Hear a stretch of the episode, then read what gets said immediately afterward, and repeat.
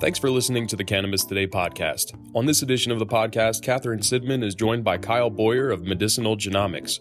Kyle Boyar is a cannabis scientist with a background in neurobiology and analytical chemistry who has been working in the industry for six years. Kyle also serves as the vice chair for the American Chemical Society's Cannabis Chemistry Subdivision. For more of the Cannabis Today content most relevant to you, visit canna-today.com and filter content by category, host, location, and more. And now, Catherine Sidman and Kyle Boyar live from the show floor of Concentration 2019 in Pala, California. Here we go. So here we are. I'm with my new friend Kyle. Kyle just came over to be on the show.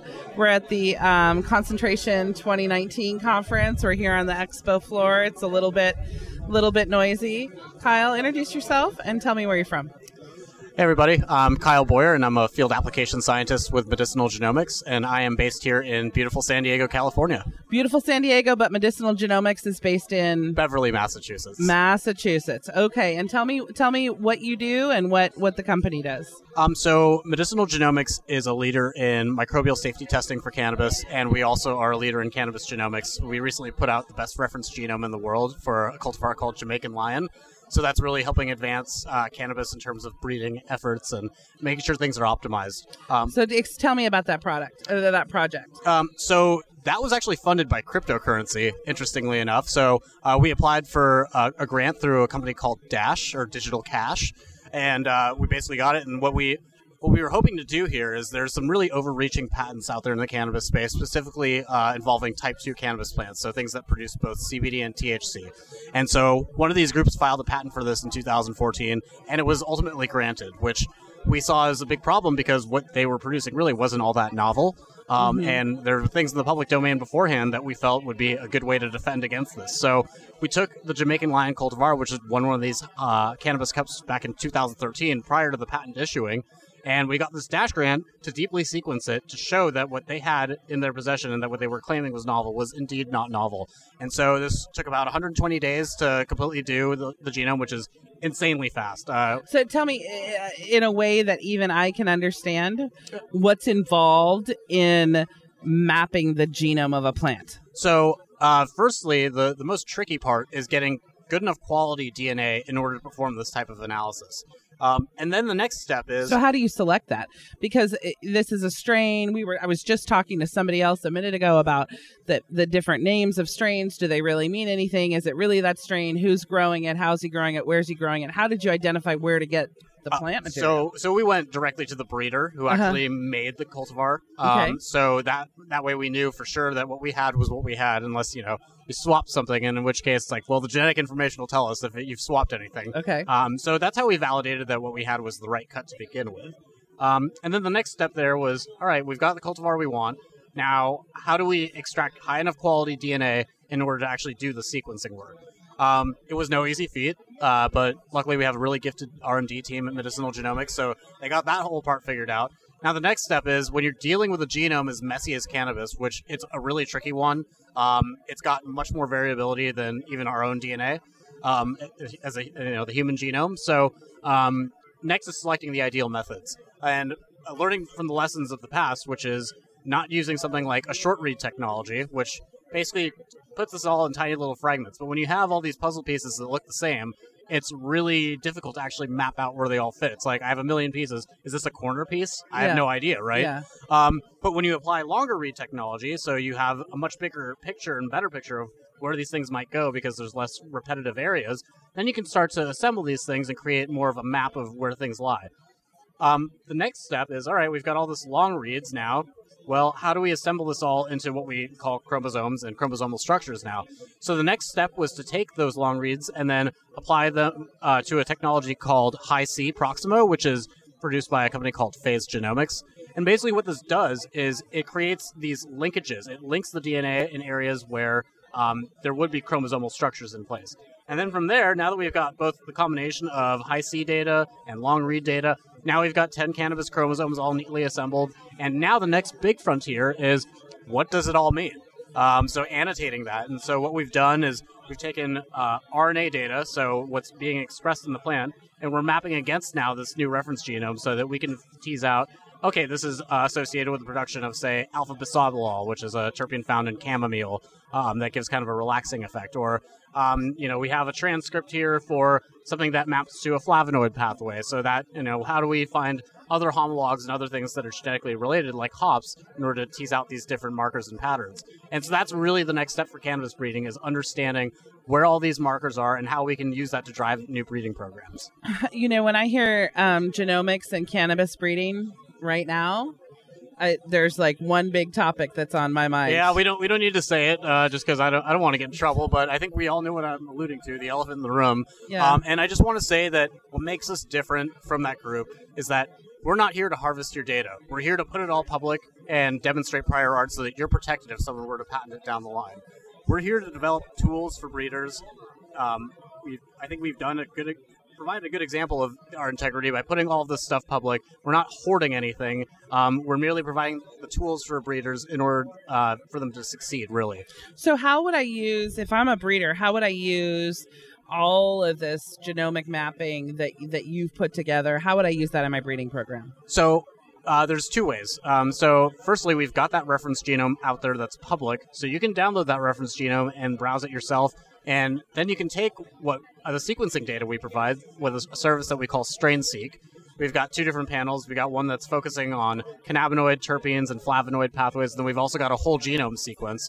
But you can use that data then to figure out different SNPs or single nucleotide polymorphisms, which are different variants that might say shunt one pathway in one direction or another. Um, and then by identifying all these different SNPs, we're looking at in our smaller panel, we're looking at about 30,000 of these.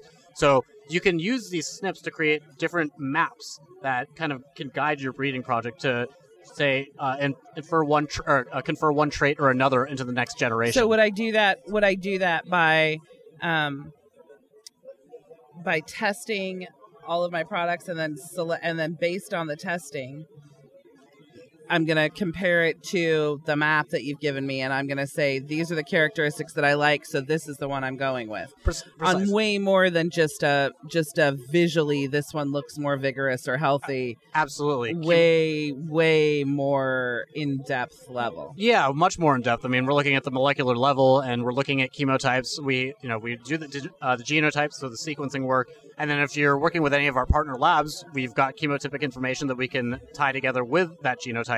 So now you can start to tease out all these different markers. Like, so this one's high in terpinolene.